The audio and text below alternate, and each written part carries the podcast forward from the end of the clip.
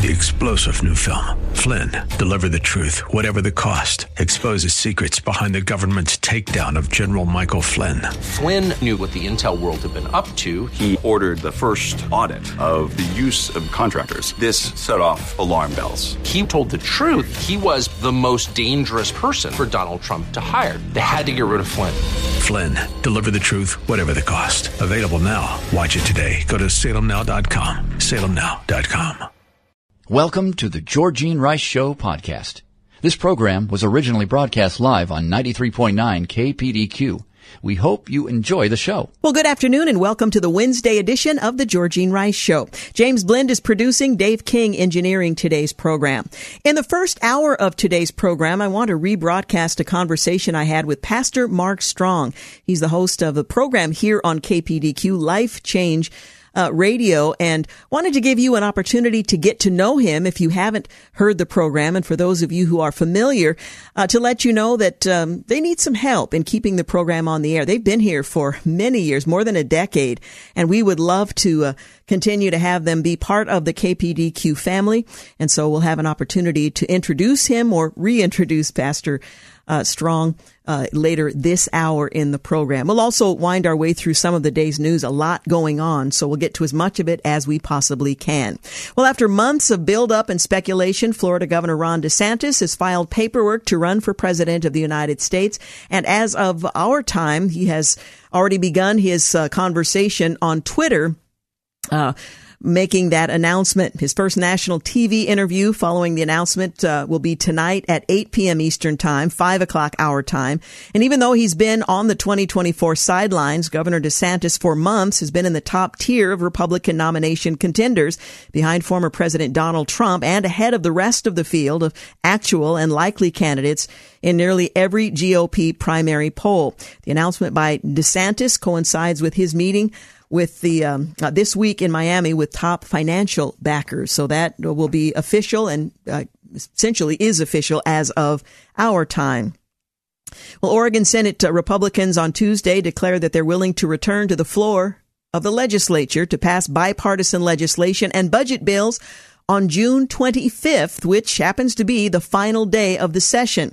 Now, this is at some great cost given the legis- the uh, the law that was passed by Oregonians I believe it was last year. Senators continue to participate in the GOP walkout on Tuesday, boycotting the floor session for the 15th day and preventing the Senate from reaching the two thirds quorum needed to conduct business. Dozens of bills hang in the balance as the walkout persists, jeopardizing not just future state budgets, but efforts to build a veterans home in Roseburg, help homeless school children, and make housing more available. But they're trying to make a point. In the latest effort to gain public support, Democrats sent out a release on Wednesday with a list of stalled education bills. They include proposals that would provide electronic notification to parents during emergencies, help students who face sexual harassment, and put $140 million into literacy programs, one of Governor Kotek's priorities.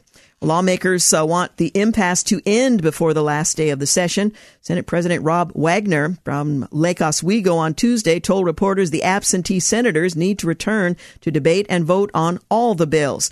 Well, as you might recall, there's some question about whether or not the uh, legislature is outside of the um, Constitution.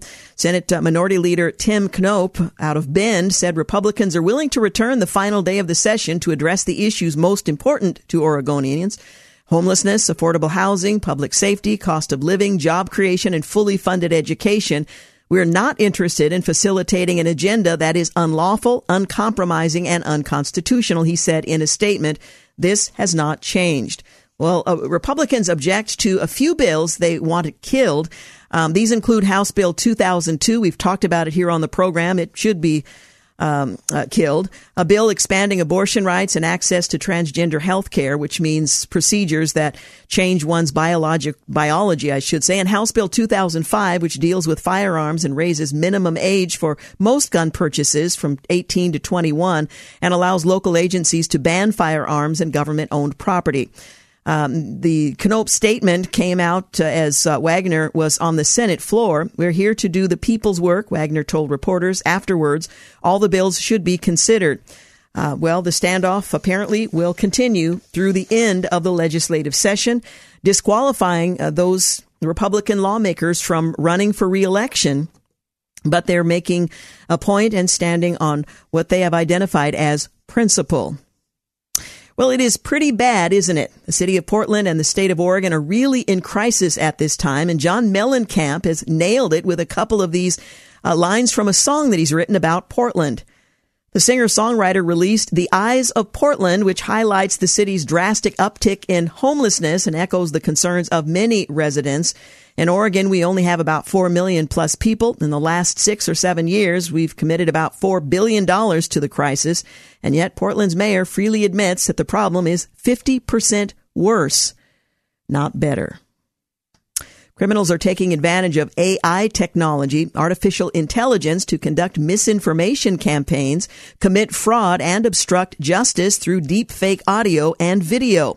Australia's eSafe Commission has raised concerns about the potential for artificial intelligence to assist predators in grooming children online as the country debates restrictions on the emergency, or rather the emerging technology.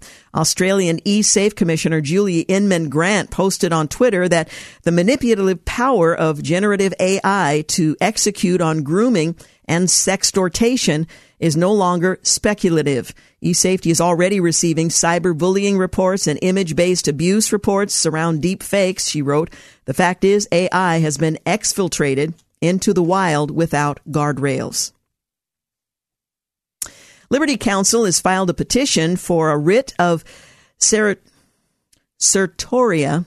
I'm not pronouncing that correctly. I apologize to every attorney listening asking the U.S. Supreme Court to review the previous ruling by the Ninth Circuit Court of Appeals against Sandra Merritt in Planned Parenthood's multi-million dollar civil lawsuit for her undercover investigation of the abortion giant.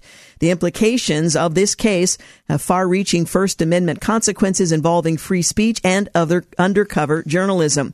In the petition, uh, for writ, uh, Liberty Counsel asked the High Court to consider whether the First Amendment's free speech clause protects news gathering journalists who operate under an alias to document and expose what they reasonably believe to be unlawful conduct from being subjugated to punitive liability for fraud. This case concerns whether and to what extent the press may raise the First Amendment as a defense against generally applicable tort law when undercover journalists gather and publish truthful news of significant public importance. Accordingly, the Fifth Amendment not only protects the publication of news, it also protects the news gathering process, including undercover investigations, because without some protection for seeking out the news, freedom of the press could be eviscerated. We'll follow the story and let you know if the Supreme Court decides to take up the case. You're listening to The Georgene Rice Show. You're listening to The Georgene Rice Show podcast. It's aired on 93.9 KPDQ. Hey, welcome back. You're listening to the Georgene Rice Show. Hey, the KPDQ Pastors Masters is back for 2023. We invite uh, area pastors and ministry leaders to join us for a day of golf and fellowship at the KPDQ Pastors Masters Golf Tournament, presented by Adventist Health Portland. Monday, July 17th at the beautiful Langdon Farms Golf Club in Aurora, just south of Wilsonville. The 18 hole golf scramble starts at 8 a.m. and is followed by a delicious buffet lunch. The cost to attend is just $25 and the first 50 pastors to register will receive a collector's item, the Pastor's Masters ball cap. You can register today at kpdq.com. Well, Senator John Fetterman is facing scrutiny after he claimed last week the whole reason for the 14th Amendment, best known for its extension of citizenship to former slaves and guaranteeing equal protection of the laws, was to assist with debt negotiations. Well, Fetterman's comments came as he pushed for President Biden to use the 14th Amendment to avoid a default on the nation's debt, a move that legal experts have repeatedly said, including Janet Yellen, would be unlikely to withstand judicial scrutiny. The entire GOP debt ceiling negotiation is a sad charade, and it's exactly what's wrong with Washington. We're playing with fire and the livelihoods of millions. Uh, that's what uh, Fetterman had to say in a tweet. This is the uh, whole reason why the 14th Amendment exists, and we need to be prepared to use it. We cannot let this reckless Republicans uh, hold the economy hostage. Well, ratified in 1868, three years after the conclusion of the Civil War, the 14th Amendment, considered by both scholars and ordinary Americans to be one of the most consequential assurances of civil liberties in U.S. history, encoded citizenship and due process for former slaves, of which I am a descendant, and is notably remembered, lauded, discussed, and debated today for its landmark Equal Protection Clause. All persons born or naturalized in the United States and subject to the jurisdiction thereof are citizens of the United States and of the state wherein they reside. That's section one of the amendment. No state shall make or enforce any law which shall abridge the privileges or immunities of citizens of the United States, nor shall any state deprive any person of life, liberty, or property without due process of law, nor deny to any person within its jurisdiction the equal protection of the laws. Now, despite the main reasoning behind the 14th Amendment, the modification to the Constitution also features a section on public debt. And that's what Fetterman and others are referring to. The 14th Amendment reads the validity of the public debt of the United States authorized by law, including debts incurred for payments of pensions and bounties for services and suppressing insurrection or rebellions shall not be questioned. Well, Fetterman's remarks drew Immediate backlash with multiple social media users taking aim at the junior senator for failing to recognize that the 14th Amendment has greater significance. How about this? We will take you seriously as a constitutional scholar when you stop dressing like an 11 year old at the state park. Former Trump advisor Stephen Miller wrote in a tweet. He hosted a press conference um, day or two ago wearing shorts and a t-shirt flanked by his fellow senators, U.S. senators, members of Congress, of course, wearing their suits. Well, the 14th Amendment was not ratified to grant citizenship to former slaves and freed blacks and provide all citizens with equal protection under the law, but actually was ratified solely to give the president the power to spend money in violation of federal law. It's quite a take, says Jonathan Ingram of the Foundation for Government Accountability.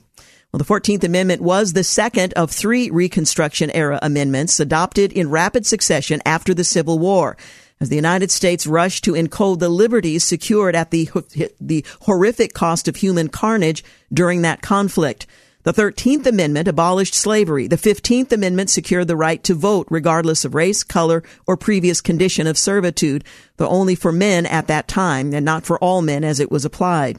Well, despite Fetterman urging the president to use the amendment amid uh, debt negotiations, experts who spoke on the subject earlier this month cast doubt on the viability of the president invoking the 14th Amendment to the Constitution to raise the federal borrowing limit. The plain reading of Section 4 is that it has absolutely nothing to do with the debt limit. Existing debts cannot be questioned, but raising the debt ceiling is for the purpose of creating new debts. No, nothing in Section 4 says Congress must create new debt to service older debt. A failure to raise the debt ceiling is no way questions or rather in no way questions the validity of existing debts. An associate professor of law from Arizona State University makes plain. Treasury Secretary Janet Yellen told ABC News this week that invoking the amendment, an idea the White House has distanced itself from, would cause a constitutional crisis. And yet, the call continues to be made. Well, some of the uh, misinformation surrounding all of this are claims being made about uh, the debate, if there is, in fact, an earnest debate following a number of rounds of discussions between House Republican officials and the Biden administration. The two sides still haven't reached an agreement on increasing the federal debt limit. Well, we know where the lines are drawn and whose um, side each party is on. But led by uh, President uh, Biden and his party, they've deployed at least seven false, misleading, or nonsensical claims over the past few weeks to pressure McCarthy into giving in, and I wanted to, if time permits, address at least a few of them. Republicans won't negotiate and will make America uh, hit the debt ceiling. Well, this is the most common rhetorical tactic, essentially contending that if it weren't for Republicans, there wouldn't be a problem. However, that ignores the fact that the House passed the limit Save Grow Act uh, which would immediately increase the debt limit, but with, uh, with accompanying restrictions on spending. So that's not entirely true. Rather than start bipartisan negotiations as soon as the Limit Save Grow Act passed, Democrats um, twiddled their thumbs for a week, and the Democrat controlled Senate has not taken any meaningful action whatsoever. Another claim Biden can raise the debt ceiling unilaterally because of the provision of the 14th Amendment. You've already addressed that one. Republicans gave President Donald Trump clean debt limit increases and should do the same for Biden. What Democrats want is a debt limit increase without any other policy provisions, including it included in the legislation, or a clean increase. They claim that that's how Republicans handled the issue during the previous administration. However, all three of the debt limit increases under the previous president were directly linked to spending actions. And while these deals were heavily flawed, they were still subject to bipartisan negotiations. There are also several instances of bipartisan deals to pair deficit reduction measures with debt limit increases. In fact, during his time in the Senate, Biden voted for three of them. It is um, unfortunate that Congress hasn't uh, been consistent on uh, always linking deficit reduction and debt limit. However, that doesn't mean House Republicans are out of line in doing so again today. Another claim is that we should save $1 trillion by freezing 2024 appropriated defense and non-defense spending at 2023 levels. Well, an offer that Democrats um, made but Republicans rejected would have kept so-called discretionary spending at fiscal year 2023 levels until 24 rather than the typical practice of increased spending. Now the claim is that this would uh, cause a ripple effect on future years and save a trillion dollars. However, there are two major flaws with that line of thinking. First, Washington used the pandemic as an excuse to go on an epic spending spree, and that extra spending went almost entirely toward non-defense purposes. The idea that there should be an equal reduction to defense and non-defense spending is, uh, in response to the spending spree, is absurd given the uh, money spent non-defense. Second, a one-year spending freeze would have no binding effects on what Congress would approve for future years. Democrats are leery of long-term spending caps, but that would be the only way to reach the promised $1 trillion in savings. In contrast, the Limit Save Grow Act would impose caps for a full decade. Another claim, Biden reduced deficits by $1.7 trillion. Well, Biden has made his claims so often that the Washington Post issued a bottomless Pinocchio rating. The deficit shrank as a result of pandemic related spending coming to an end.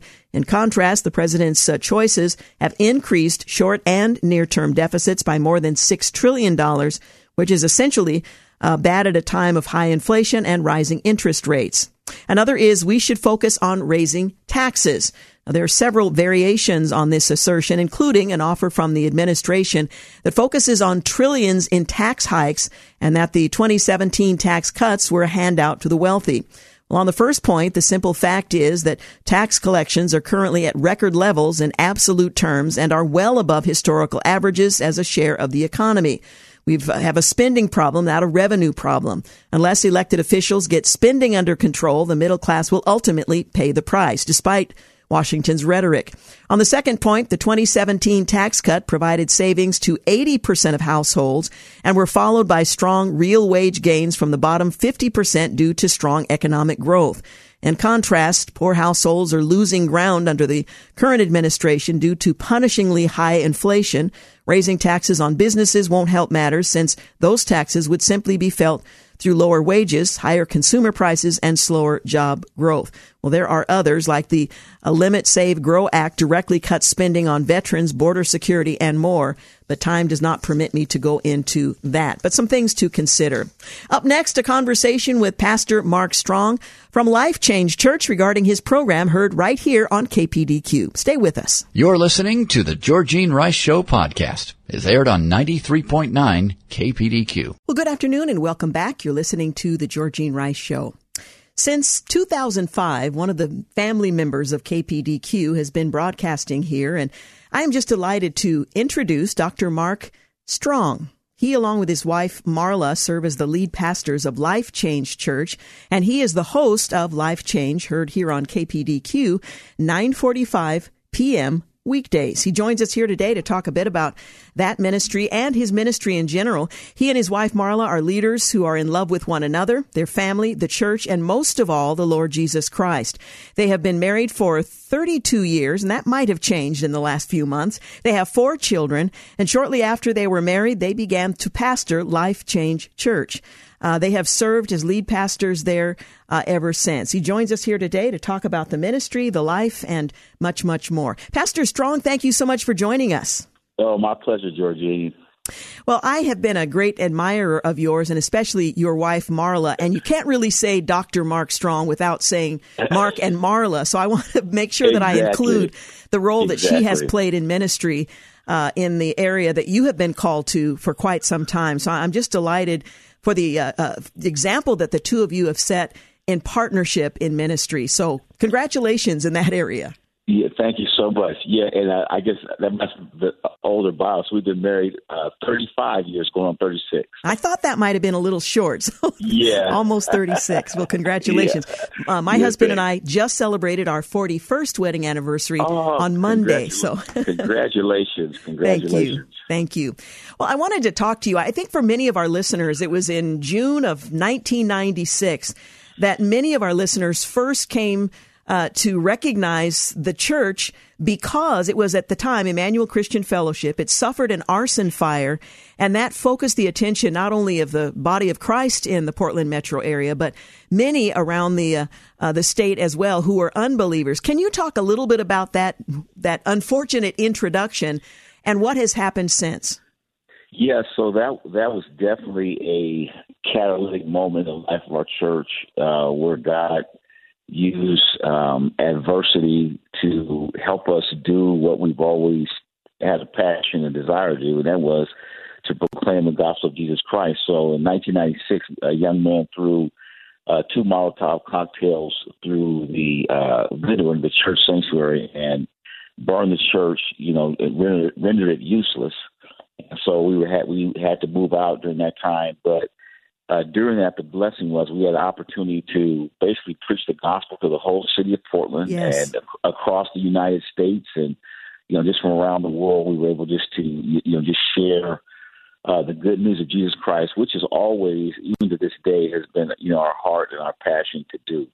You know, it was an extraordinary moment because at that time, under those circumstances, you could have taken a different um, direction altogether. You chose to honor Christ. You chose to be gracious in your remarks. And I remember being so impressed at the time, and I know many others were as well. But that really began a new phase in your ministry. You relocated. Obviously, the building that you had been in had been uh, rendered uh, useless, and you ended up at a new location. Tell us a little bit about the start of that uh, location and kind of a rebirth of the ministry. Yeah, so so it took us a little it took us a little while to get to our our new location. So our motto after the church was burned was if you can find us, you can worship with us. So it was it, it was like several years. So we had services uh, at an elementary school. We held services in a tent. We held services at a chapel uh, at another of another congregation. We met in the Seventh Day Adventist Church. So we were kind of all over the map, and it and it did it got it got pretty discouraging after a while, just going from place to place to place to place, and and not really having anywhere to land. But um, the the building that we're in now, which is a you know a couple blocks from the church that was burned, I mean, God just gave us a you know just a miraculous. Uh, miraculous provision and just his faithfulness to be able to get us in that place. And we've been there for over 20 years and it enabled us to have have you know just a uh, a good ministry to our community and, and and to our city as well. So just the faithfulness and the goodness of God to help us. Well, we didn't have you know we didn't have the resources to purchase the building, and God provided in a miraculous way. Um, uh, he provided in a miraculous way to get the building renovated, and so it was just uh, one of those uh, incredible things. And we look back on it now, we just say, mm. "Well, Lord, this was a, a real Ebenezer in our life, just to show your your faithfulness and your goodness, not just to us, but then also to the people that uh, the Lord has so graciously allowed us to serve." Yeah. One of the themes that you mentioned just in telling that story is we met and it was in different places and under different circumstances, but the body of Christ under the name of either Emmanuel Christian Fellowship or Life Change, you all met. you, the yes. body of Christ, met. Your faithfulness. Yes. Uh, was an example to many who looked on, who thought, oh, this might be the undoing of this pastor and his wife. This might be the undoing of this church. And yet you met faithfully. And I think that's a word that really applies to your ministry from that point. It really predates that because God prepared you for, uh, for ministry. It, it's faithfulness. That's what I have witnessed as I've observed you over the years ministering in uh, in this city uh, and ministering to a congregation very well. Oh, thank you. Appreciate that. And that's that's what we just strive to do. You know, just first and foremost, and like I say, even today, you know, our desire is to, you know, love Jesus with all our heart, mind, soul, and strength, and then just to be faithful to what God has called us to do. And, and, and He knows what I know, Georgene, that that that's not always easy. It's not always easy, and there's many times many many many challenges, you know. But the grace of God has always been present to help us to, to help us be and to do what He's called us to do, and so that that's what we that's what we rely upon and we depend upon constantly. God gave you and Marla a vision uh, at one point of what the church was to become. It was kind of a numeric vision, but it really represented much more than than numbers. You now have a second location. Can you tell us a little bit about that story? Yeah. So what's happened is, is most people know that there's been a a, a lot of um, uh, shifting in North Portland. So the community that was basically, uh, you know, the community that we um, ministered to originally in North Portland has now been moved out. Term we use gentrification, mm-hmm. and so many have moved out into um, the Gresham area, uh, and what they call the numbers. And so our, our heart was just burdened. It's like there's so many people that are out here. We're we're over here, and we're still ministering to people, you know, on our Williams Avenue site, and, and God is blessing and doing incredible things. But we said, what can we do for the people out there? And so we just began to pray. And after about maybe a four year period, God just miraculously gave us a another facility. It's an old it's a uh, old Walgreens store about 14,000 square feet. And at the time when we got ready to purchase it, we had no we had no money, and I, it's, it's kind of funny, but it shows the goodness of God. I remember we, we were talking to the person about buying the building, and the, the guy said to me, "He said, well, what is your vision?" And I said, "Well, we, we want to help families, we want to help the community, uh, we want to bring something positive out here." And these guys are developers; they own shopping centers all up and down the West Coast and so forth. So I'm, you know, I, I can't really use church lingo, so I just try to use something that's more kind of community to understand. And so I get to give my spill on vision, and the guy says, "Well, how are you going to pay for this?" Uh, he says, "Do you have a, a money in the bank?" I said, "No." He said, "Are you pre-qualified? You have pre-approval?" I said, "No." He says, "You have uh, uh, people that are going to help write the check and pay for?" it?" I said, "No." He says, "Well, how are you going to do it?" I said, "Well." I said, we, we, we've done this before and we think that we can do it again. He says, well, I'll tell you what, we're going to call you back tomorrow. So he calls me back the next day and they have their CFO and some other people in the line, the, the realtor and so forth. And the guy says, he, the guy says, well, you know, this is really, really, really unconventional for us. And uh, this is not necessarily what we do. He said, but you seem like a sincere person. And so we're, we're going to give you a chance to get this building. And so the Lord let us put a down payment of of uh, sincerity, you know, to be able to purchase that building.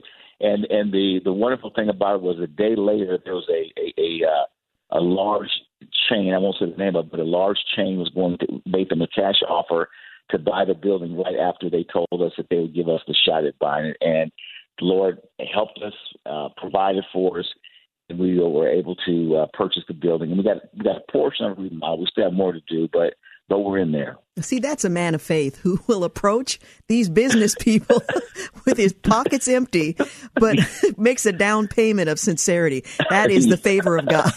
yes, yes acting in obedience and faithfulness. We're going to continue our conversation in just a moment. Again, talking with Dr. Mark Strong. He's the lead pastor of Life Change Church and the host here on KPDQ of Life Change. We'll be back in just a moment. Again, you're listening to The Georgene Rice Show. You're listening to The Georgene Rice Show podcast. is aired on 93.9 KPDQ. Hey, welcome back. You're listening to The Georgene Rice Show. I began a conversation with Dr. Mark Strong. He is the pastor of Life Change Church, now with two locations, and also the host of Life Change, a program heard here on KPDQ. 9:45 p.m. weekday evenings right here on 93.9 FM. We were talking about uh, what faithfulness looks like, what obedience looks like, and a lot of uh, nerve based on confidence in God's provision and that His uh, His calling uh, is sure. So I'm just delighted to uh, to tell that story.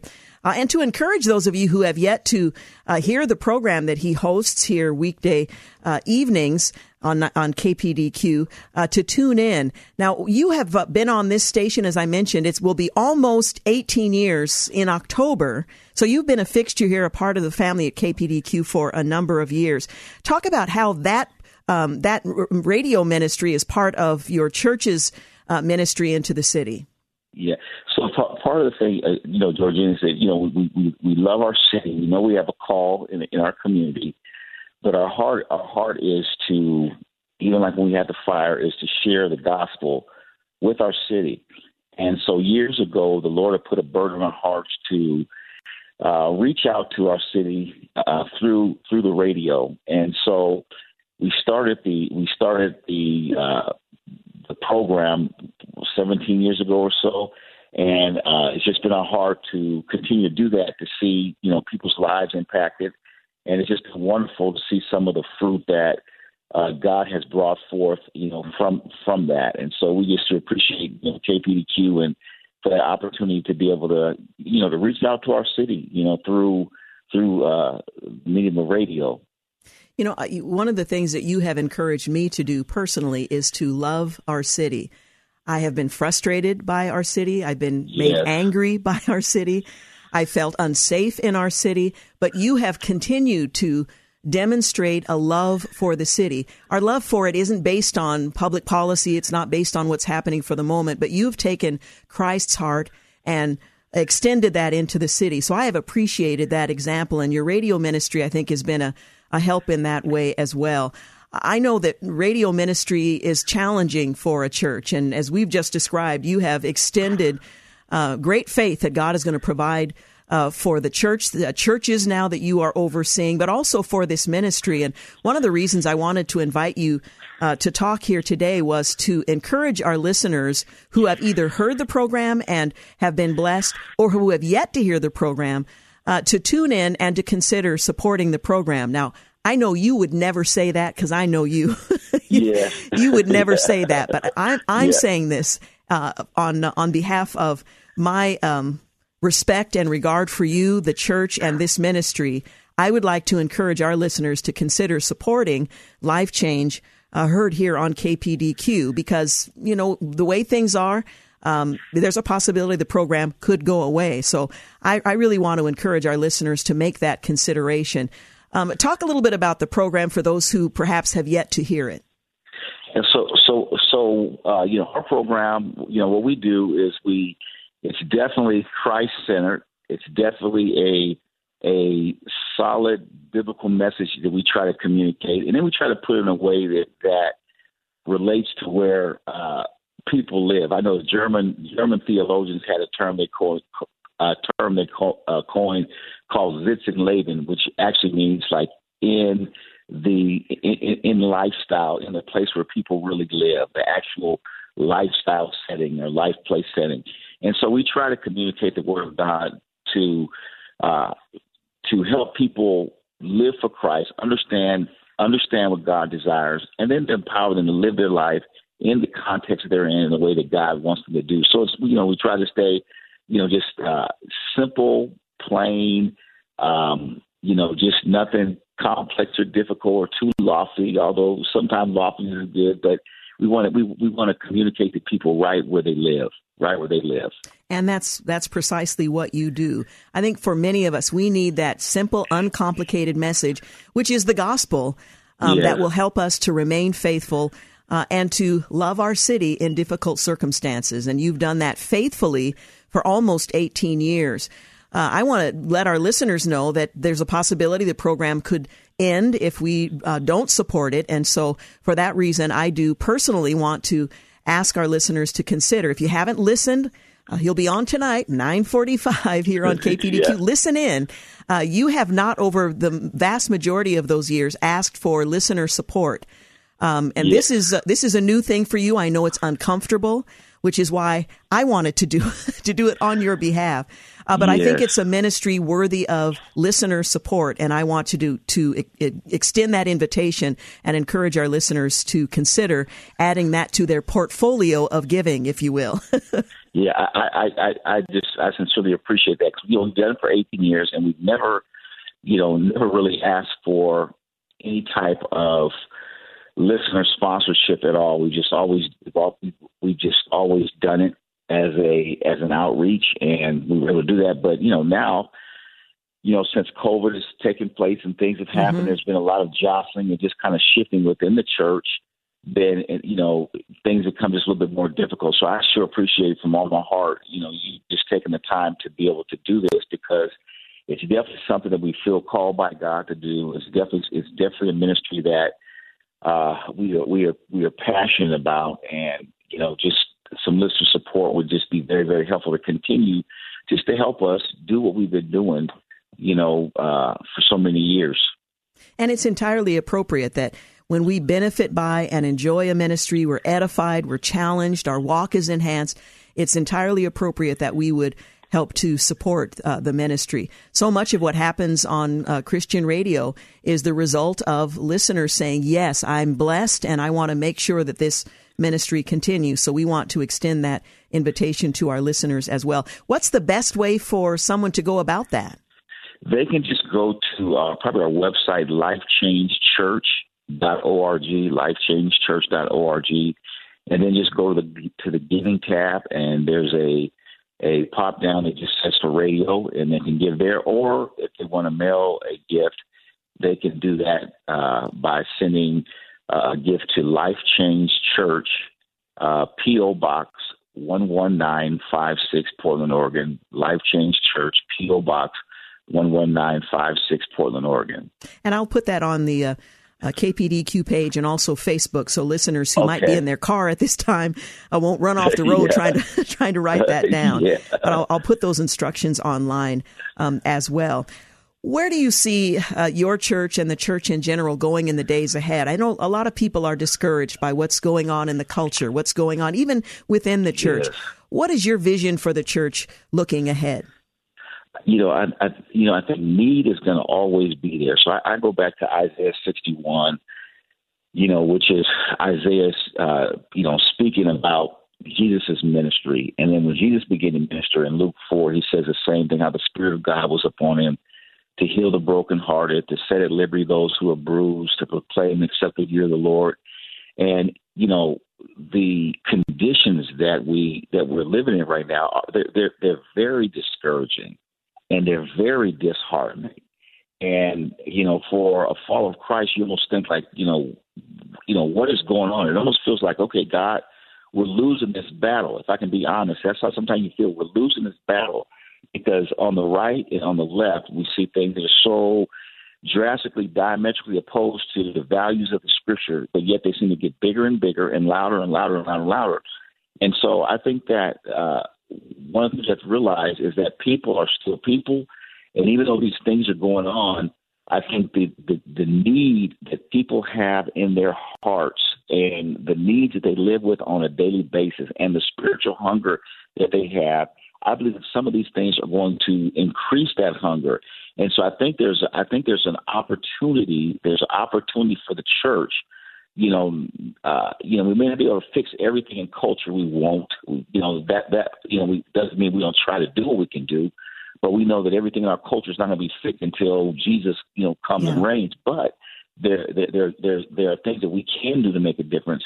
But we can we can uh, share the gospel. We can you know, spread the word of God. We can love people and we can minister to to broken you know broken hearts. So like one of the things that we've been seeing even in our church is that like even with during the pandemic time with the George Floyd and just all the different racial chaos that's been you know mm-hmm. that's just been happening and the polarization, we've been seeing you know blacks, whites, you know people coming together and you know just having a you know ha- having a hunger for God and God breaking down those those type of things because you know the the the, the news media, uh, social media, uh, that voice does not tell the whole truth. And so I think that if, if you know when we stick by what God has called us to do, we still have an opportunity to impact a lot of people because it's getting it's getting it's getting pretty it's bad out there. Yeah. And people need hope and people need healing and people still need Christ.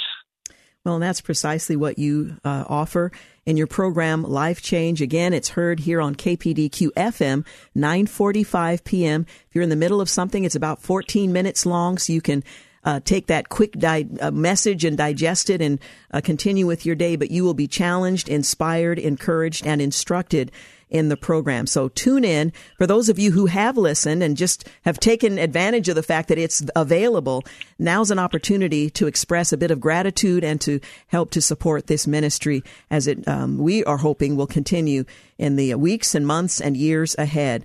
Uh, Dr. Strong, thank you so much for your faithfulness, for taking the time to talk with us today, and we hope you'll continue to be a part of the KPDQ family for many, many years. Yes, that's that's what our heart's desire is, and we're believing the Lord to help us do. Thank you so much. And tell mm-hmm. Marla I said hi. I sure will. I sure okay. will.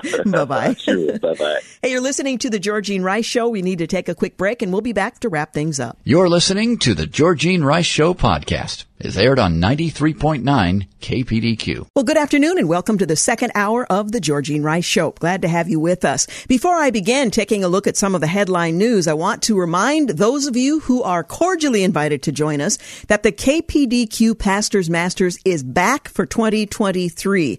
July 17th, sponsored by Adventist Health. Now, KPDQ invites area pastors and ministry leaders to join us for a day of golf and fellowship at the KPDQ Pastors Masters Golf Tournament presented by Adventist Health Portland. Monday, uh, July 17th at the beautiful Langdon Farms Golf Club in Aurora, just south of Wilsonville. The 18 hole golf scramble starts at 8 a.m. and is followed by a delicious buffet lunch. The cost to attend is just $25 and the first 50 50 pastors to register will also receive a Pastor's Masters ball cap. You're going to want one of those. Uh, please register today at kpdq.com. I am so excited. It is one of my favorite events of the year.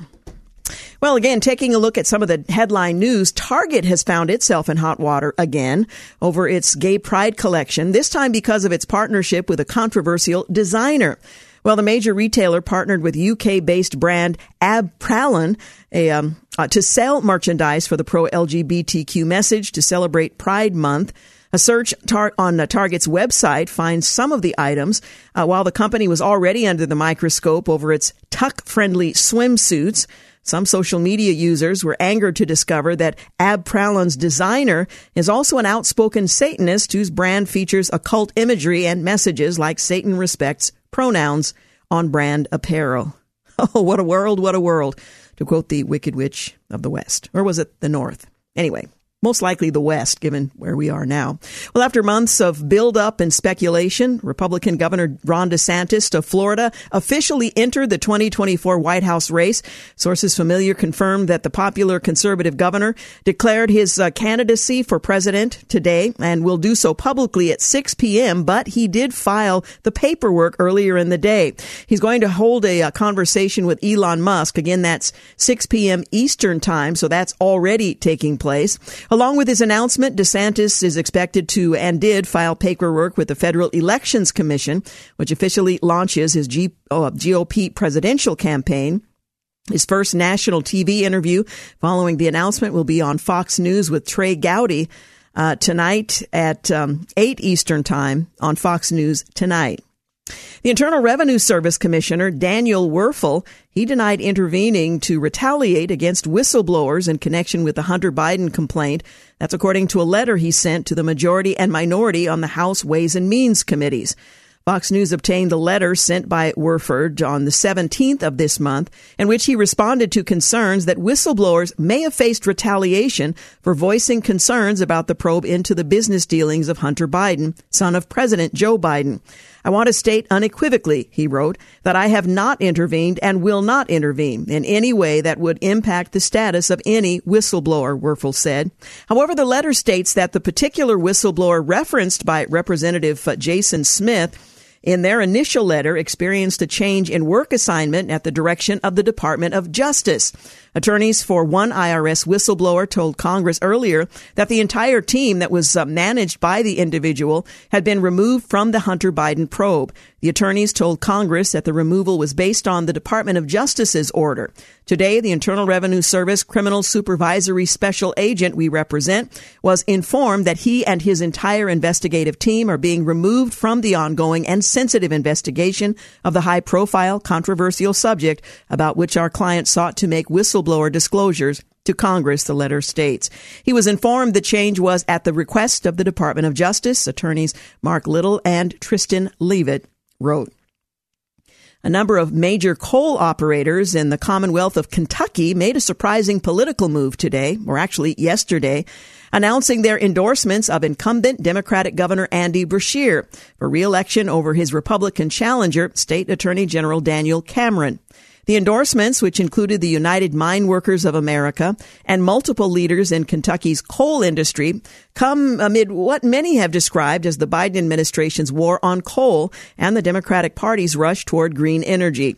Beshear, however, appears to be bucking that trend, similar to one of his fellow Democrats, Senator Joe Manchin of West Virginia, another coal friendly state.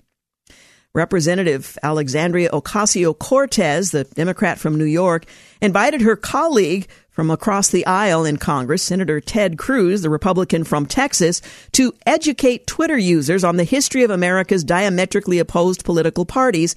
And his answer is unlikely what she expected.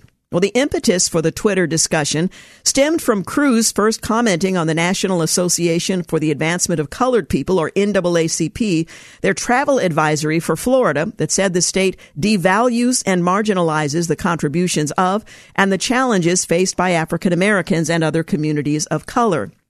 Well, this uh, uh, is bizarre and utterly dishonest, Cruz stated in a tweet on Sunday.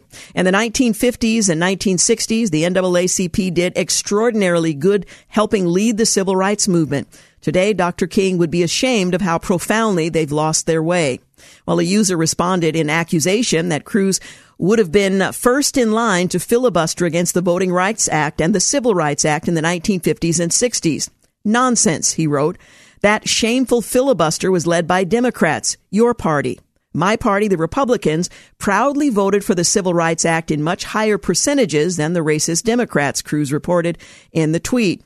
AOC inserted herself into the dialogue by saying, Why don't you go ahead and tell people what happened to the parties after that, Ted? She thought she knew. Well, Cruz took her, uh, took it, uh, took her up on that offer and responded in a tweet thread saying, Sure. First, the Democrat Party founded the KKK. Then the Democrat Party wrote Jim Crow laws. Then the Democrat Party filibustered the Civil Rights Act. Today, the Democrat Party filibusters school choice, trapping millions of black kids in failing schools. Today, the Democrat Party pushes abolishing the police, which results in many more black lives murdered. Today, every Democrat senator voted against my bill to stop D.C. from throwing 40% of black kids out of schools because of the vax mandate. Cruz continued. The Republican Party was founded to oppose slavery. Our first Republican president was Abraham Lincoln, who won the civil rights, um, uh, the Civil War rather, and ended slavery. It was Republicans who voted for the Civil Rights Act in a much higher percentage than racist Democrats, he added. Today we produce the lowest African American unemployment ever under the Trump economic boom. Today we produce the lowest African American poverty levels ever under the Trump economic boom, he continued. Today in 2017, I passed the largest expansion of federal school choice ever, making 500, uh, 529 plans cover K through 12 over the objection of every single Senate Democrat, he went on to say. Also, just two years ago, the Democrat governor of Virginia had put the photo of a man dressed as a KKK Klansman on his personal yearbook page. And today, the sitting Democrat President Joe Biden gave in 2011 a flowery eulogy for an exalted cyclops of the Ku Klux Klan. And to add to all of that, the Democrat Party aggressively supports open borders, which has led to the deaths and brutal assaults of thousands of Hispanics, and AOC somehow can't seem to find her white pantsuit to cry over their suffering, Cruz concluded. Well, Twitter CEO Elon Musk, he chimed in saying the thread is the kind of interaction that makes this platform so unique and entertaining.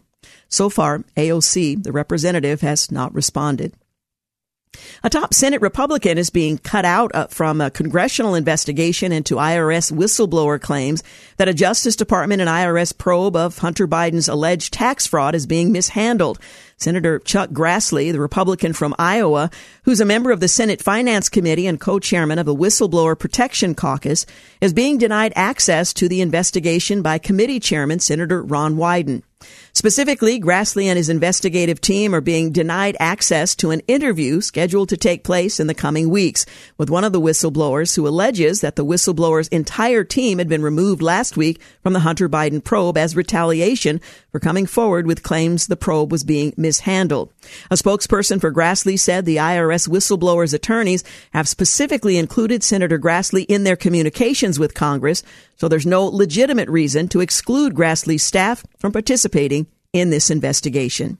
Hey, you're listening to the Georgene Rice Show. We'll continue to work our way through some of the day's headlines, so stay with us. You're listening to the Georgene Rice Show podcast. It's aired on 93.9 KPDQ. Hey, welcome back. You're listening to the Georgene Rice Show. We're working our way through some of the day's headlines as uh, we had an opportunity to hear from Pastor Mark Strong in the first hour of today's program. Hey, I want to let you know that KPDQ is welcoming the Gospel Music Caravan Tour to Salem's Elsinore Theater on the 10th of July and the 11th as well. This two-day event features three concerts with some of the biggest names in Southern gospel music, including the Booth Brothers, Legacy 5, Greater Vision, the Hoppers, and more.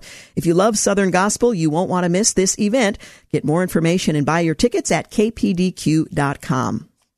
That's going to be a big two day extravaganza. Well, the House passed legislation on Tuesday to reject a Biden administration environmental regulation that targets heavy duty vehicle tailpipe emissions. In a 221 to 203 vote, the House approved the resolution with 217 Republicans and four Democrats voting in favor. In April, Representative Troy Nehls of Texas, a member of the Transportation Committee's Highways and Transit Subcommittee, introduced the resolution as a companion bill to one of Senator Debbie Fischer's uh, um, unveiled in the Senate two months earlier. Folks, I want to be crystal clear today, Nehls remarked on the House floor ahead of the vote. Woke bureaucrats in Washington are on a climate justice crusade using the heavy hand of government to go after the trucking industry that keeps America moving. And in the last three decades, we've made significant, significant strides in the right direction to decrease emissions and increase efficiency. This uh, detrimental rule, which could lead to a litany of further supply chain disruptions across the country, hit the smaller mom and pop trucking companies the hardest and pass along increased costs to American consumers, he said. This is exactly why it is imperative that the House passes this joint resolution to nullify this burdensome regulation. Well, the singer songwriter released The Eyes of Portland.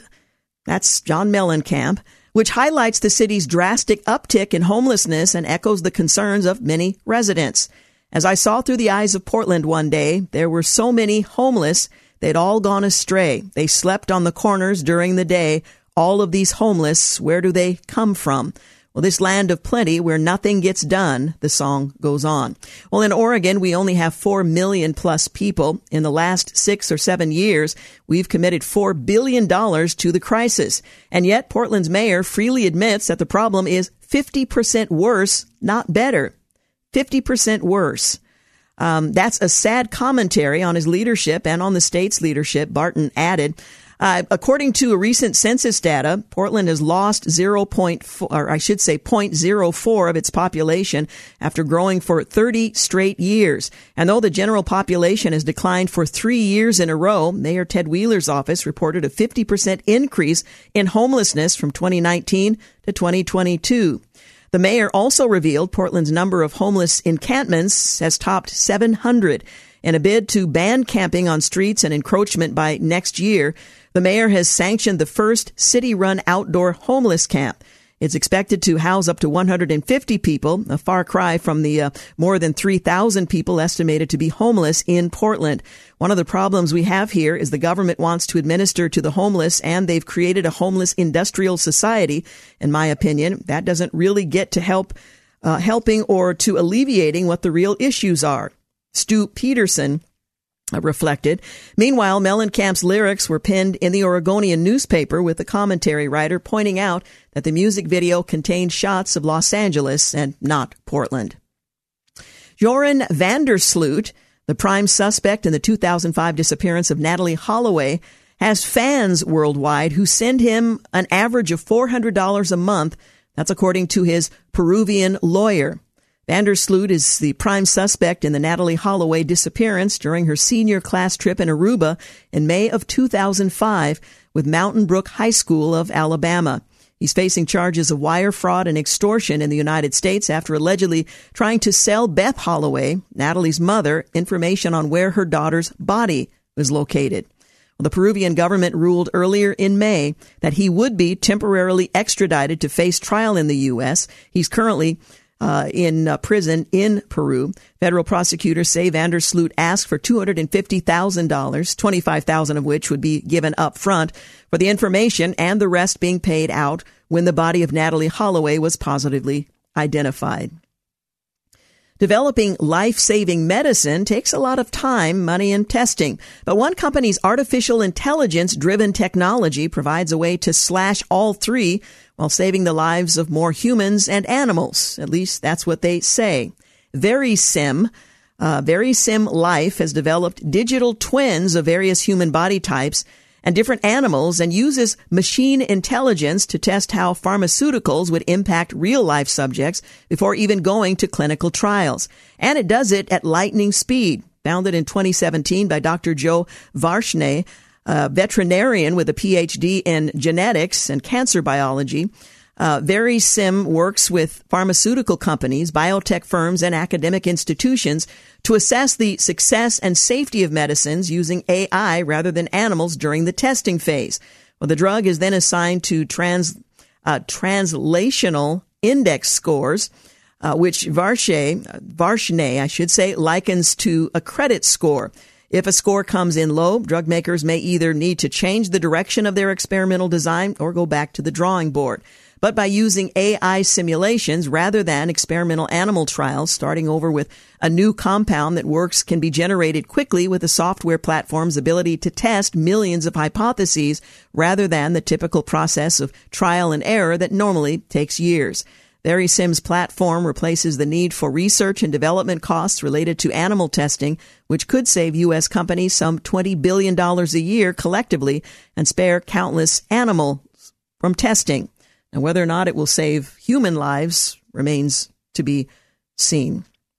Ford is going to keep AM radio in its 2024 fleet of vehicles one manufacturer at least. Well, Ford CEO Jim Farley announced on Tuesday that his company is reversing course and will include AM radio on all 2024 Ford and Lincoln vehicles after speaking with policy leaders about the importance of AM broadcast radio as part of the emergency alert system.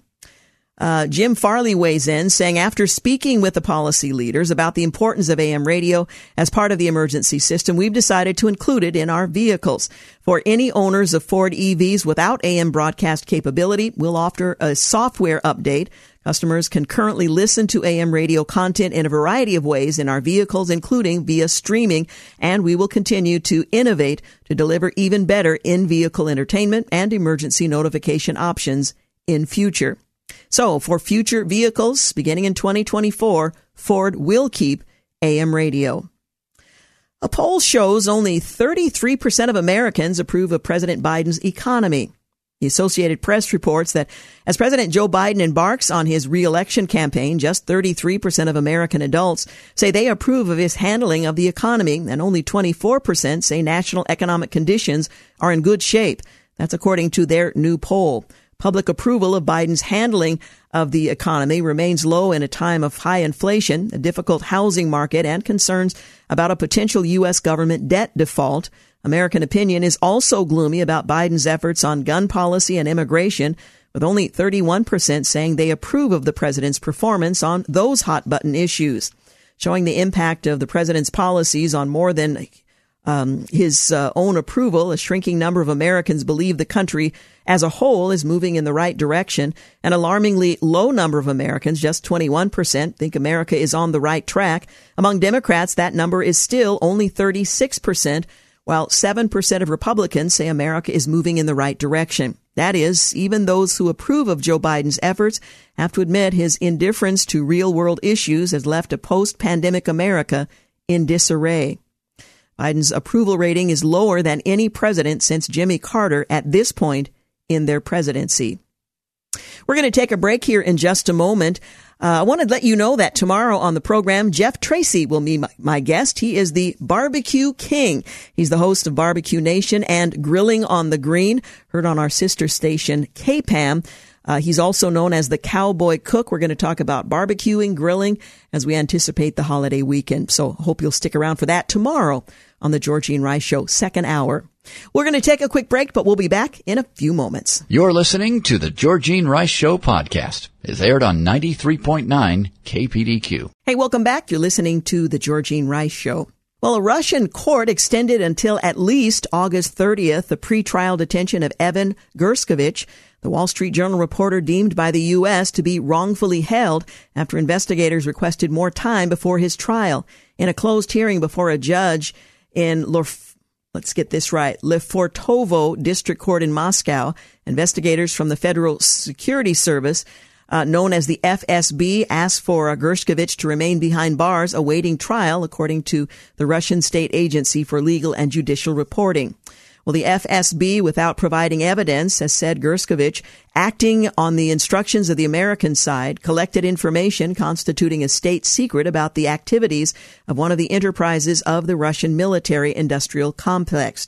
The U.S. Uh, embassy officials were allowed to visit Gershkovich once in prison since his arrest in March, but Russian authorities have denied two more recent requests to see him. Representative Pramila Jayapal on Tuesday warned that leftist protesters will take to the streets if President Biden agrees to spending cuts as part of the negotiations with Republicans to ward off a looming debt default. The representative uh, says there will be a huge backlash in the streets if the White House agrees to spending cuts. Well, the House of Representatives passed the limit Save Grow Act on April 26 by 217 to 215. The legislation increases the debt ceiling by $1.5 trillion, repeals portions of the, re- the Inflation Reduction Act, requires Congress to approve regulations that have an economic uh, effect of $100 million or more, and establishes new work requirements for some beneficiaries of welfare programs. The uh, standoff continues. A second IRS whistleblower investigating Hunter Biden has come forward with concerns. The uh, whistleblower in the criminal investigation of first son Hunter Biden emerged on Monday in documents sent to Congress following the purge of the entire investigatory team looking into President Biden's son for tax fraud and related crimes. The new whistleblower is a special agent in the IRS's International Tax and Financial Crimes Group and worked on the Hunter Biden case since it was opened in 2018 until he was ousted without explanation last week. The agent joins his supervisor who plans to testify behind behind closed doors before the House Ways and Means Committee on Friday and publicly registering concern about how the Justice Department has handled the investigation. Both IRS whistleblowers expressed concerns internally for years about the case being swept under the rug, but got nowhere. Hunter, 53, allegedly failed to pay taxes on millions of dollars he received from foreign associates who in some instances interacted with then Vice President Joe Biden. So when uh, when is the Biden administration going to answer for the abrupt removal of the investigators? Explain why there were so many concerns by those working on Hunter Biden's case that went unaddressed. The drip, drip, drip of allegations from the whistleblowers at IRS as well as those at the FBI are starting to pile up. And if um, they can't be headed off, the president is going to have a lot to answer for on the campaign trail as it heats up ahead of 2024. Well, the Manic Manhattan College professor who threatened a post reporter with a machete has been fired. The school said on Tuesday. Um, Rodriguez was sacked by Hunter College just hours after an adjunct professor was caught on camera holding the blade to the veteran reporter's neck while threatening to chop him up outside her Bronx apartment. The unhinged art professor wielded the machete and spewed the menacing remarks after the veteran uh, Posty approached her regarding a viral video that showed her flipping out on pro-life students at Hunter College earlier this month. The professor at the New York Public College appeared to shout down pro-life students before snagging and throwing items in the display, accusing the students of spreading propaganda and triggering other students. This is not surprising considering the fact that um, they invited a, a Satan into their stores, but some Target locations are moving their Pride merchandise to the back of the store to avoid a major pushback from customers. The New York Post reports that some southern Target stores were forced by the corporation to move the LGBTQ Pride merchandise away from the front of their locations after customer outrage to avoid a Bud Light situation. Many Target lo- locations across the country featured massive June Pride Month displays of an annual on an annual basis, with items this year ranging from um, tuck friendly bathing suits to transgender people uh, to mugs that say gender fluid. Most rank and file employees were left in the dark. Uh, with many not knowing the Pride section would be moved until they uh, noticed it themselves. Pride merchandise remains prominently displayed at other locations and on the Target website. Well, critics say the Biden administration's eagerness to ink a new nuclear deal with Tehran has distracted it from the regime's egregious human rights abuses. After the Iranian government's execution of three men last week over their participation in anti-regime demonstrations, human rights advocates and analysts see a broader crackdown underway, made possible by the West's flagging interest in the nationwide protest movement. House votes, um, the House voted rather to protect heavy duty trucks from constricting EPA emissions and the suspicious U-Haul attack on the White House, according to uh, Joe Biden, white supremacy is the biggest domestic threat facing the nation. Thus, when a U-Haul truck appears to have been intentionally crashed near the White House, driven by a man who is reported to have espoused white supremacist views, it would seem to validate the president's dubious claim. Furthermore, the individual is said to have been seeking to kidnap or harm the president. That may all be true. However, there are some strange details surrounding the incident that have caused some to question whether or not this could be some kind of false flag event. For example, the only item found in the truck was the Nazi flag, which for some unexplained reason, law enforcement decided to display almost like a photo op uh, next to the truck. Secondly, the supposed white supremacist driver is not white, but brown. He's a 19 year old apparent South Asian descent from Chesterfield, Missouri. In other words, it is far from clear what exactly are the motives for the incident. Apparently, waking up early is white supremacy. That's according to the woke social justice types. Not only can negative behaviors in society be blamed on white supremacy, but so too should practices that lead to higher levels of productivity. Practices like waking up early to start one's workday. In a recent article in Medium, a social justice warrior asserts that waking up early is rooted in white supremacy. The author goes on to claim that waking up at the crack of dawn was a European or white phenomenon that they have subsequently forced onto other cultures. This claim is blatantly false upon its face, as many cultures across the globe have long recognized and practiced that old adage that early to bed, early to rise makes a man healthy, wealthy, and wise. But it appears that the actual motive behind this dubious claim is uh, to justify excusing laziness by labeling industriousness and timeliness as white supremacy. When will it end? says the black girl. Well, another round of layoffs at Disney when Bob Iger took over as Disney CEO for the second time following the exit of the previous uh, leader after just two years of leading the company. It was clear that some serious actions were going to be taken to right the sinking ship. Those actions included some significant cuts to Disney's workforce. Back in March, Iger initiated the first round of worker cuts, which was quickly followed by a second round totaling 4,000 employees. Disney has now initiated a third round of cuts as an additional 2,500 workers will be handed their walking papers. Iger's aim with these cuts is to save Disney some $5.5 billion in costs. The once popular, once friendly, or should say family friendly organization is reeling from its decision to align with the radical left in pushing a woke social agenda. Another day, another pause in the debt ceiling negotiations. The FBI is refusing to provide a subpoenaed document on the alleged Biden criminal scheme. And the president again claimed his son Beau died in Iraq while speaking to Marines at a Japan stop. It begs the question, does he actually believe that's what happened? He died, of course, in a hospital here at home.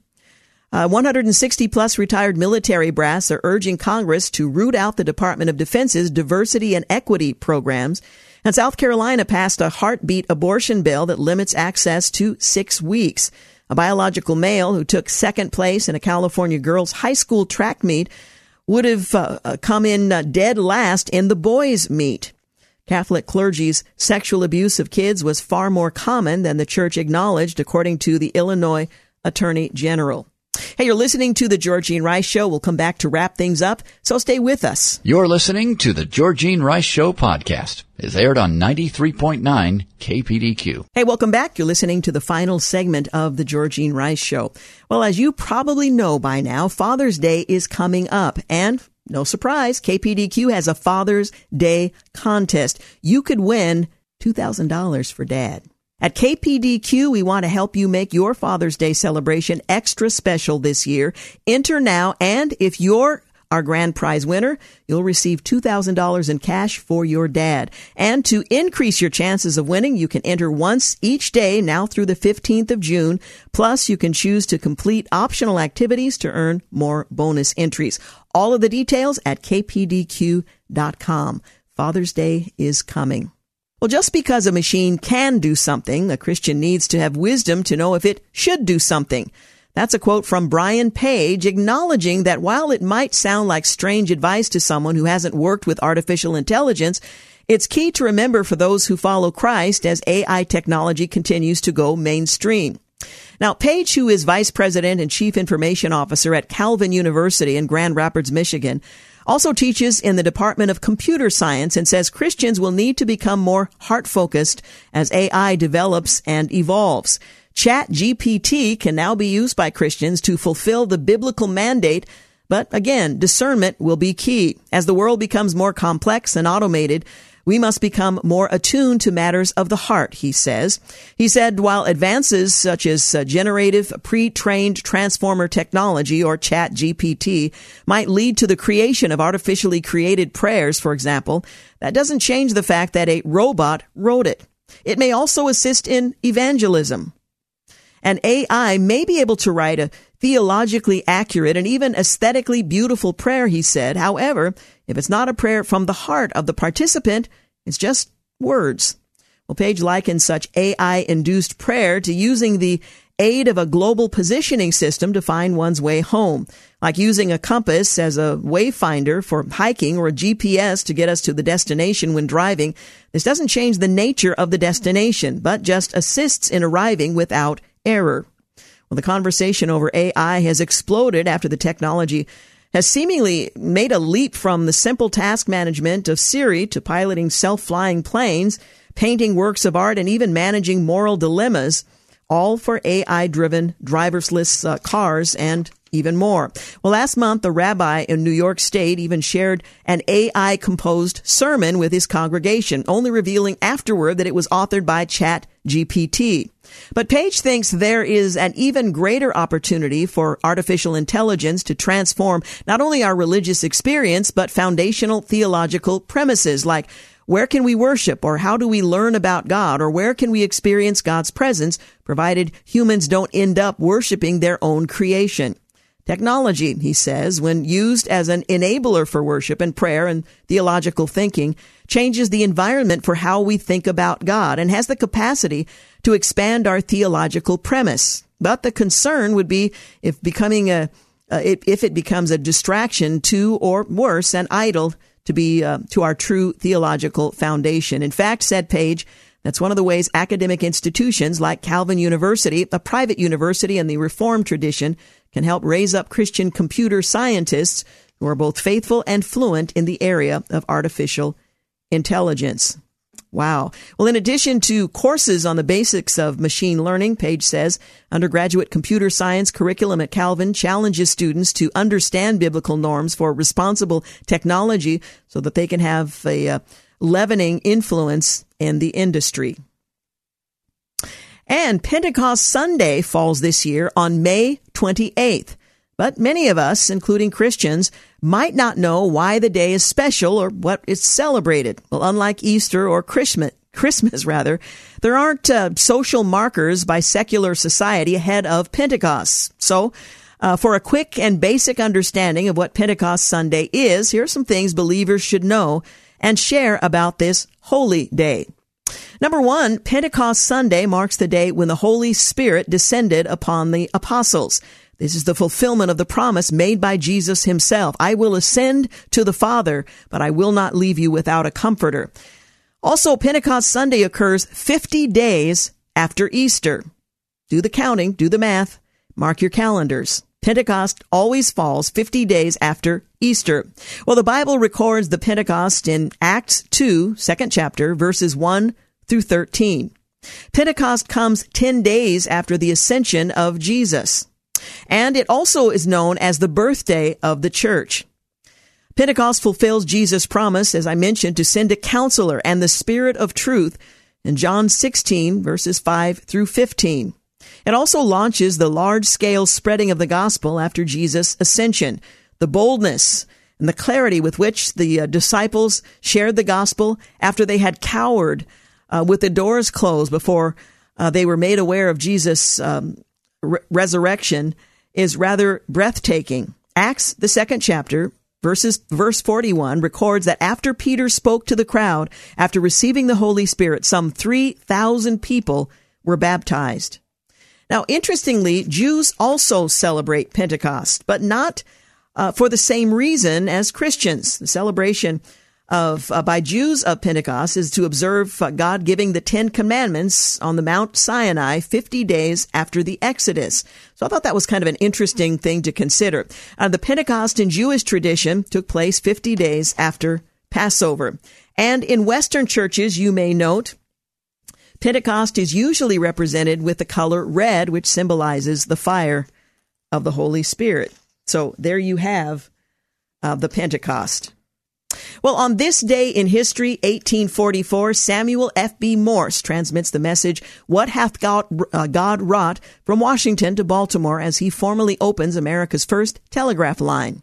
1883, the Brooklyn Bridge opens in New York City in a ceremony attended by President Chester Arthur and Governor Grover Cleveland. 1935, the first night game of Major League Baseball history is played after President Franklin Roosevelt activates a switch that turns lights on at uh, Crosley Field in Cincinnati. 1937, the U.S. Supreme Court upholds the constitutionality of the Social Security Act of 1935. And on this day in history, 1994, four Islamic fundamentalists convicted of bombing New York's uh, World Trade Center in 1993 are each sentenced to 240 years in prison. 2001, the state of Maryland dismisses its wiretapping case against Linda Tripp after a judge disallows most of Monica Lewinsky's testimony. 2018, after a Justice Department briefing, Representative Adam Schiff, the top Democrat on the House Intelligence Committee, says there's no evidence to support claims that there was a government spy in President Trump's campaign. Also on this day in 2018, Trump grants a rare posthumous pardon to boxing first black heavyweight champion Jack Johnson more than 100 years after what many see as a racially charged conviction for violating the Mann Act by traveling with his white girlfriend. And finally, on this day in history, 2019, Missouri Governor Mike Parson signs a bill that bans abortions on or beyond the eighth week of pregnancy without exceptions, uh, making it among the most restrictive abortion policies in the nation. Coming up on tomorrow program, Jeff Tracy, the uh, grilling king, host of Barbecue Nation, Grilling on the Green, and the Cowboy Cook. That's coming up on tomorrow's program. Thank uh, James Blend for producing, Dave King for engineering, and thank you for joining us on the Georgene Rice Show. Thanks for listening to the Georgene Rice Show podcast. If you'd like more information on today's guests, please visit the show at kpdq.com and like us on Facebook. And join us live every weekday at 4 for more critical thinking for critical times on 93.9 KPDQ. Three star general Michael J. Flynn, head of the Pentagon Intelligence Agency, knew all the government's dirty secrets. He was one of the most respected generals in the military. Flynn knew what the intel world had been up to, he understood its funding. He ordered the first audit of the use of contractors. This set off alarm bells. The explosive new documentary, Flynn, Deliver the Truth, Whatever the Cost, uncovers the facts behind this scandal. Flynn told the truth. He was the most dangerous person for Donald Trump to hire. I find out the worst enemy that I'm going to face in my life is right here in America. They took my assessment and they wanted me to change it. And I was like, I'm not changing it. They had to get rid of Flynn with in depth interviews, archival footage, and never before seen personal records of the man behind the headlines. I just felt like I was drowning. Flynn, deliver the truth, whatever the cost. Available now. Watch it today. Go to salemnow.com. Salemnow.com.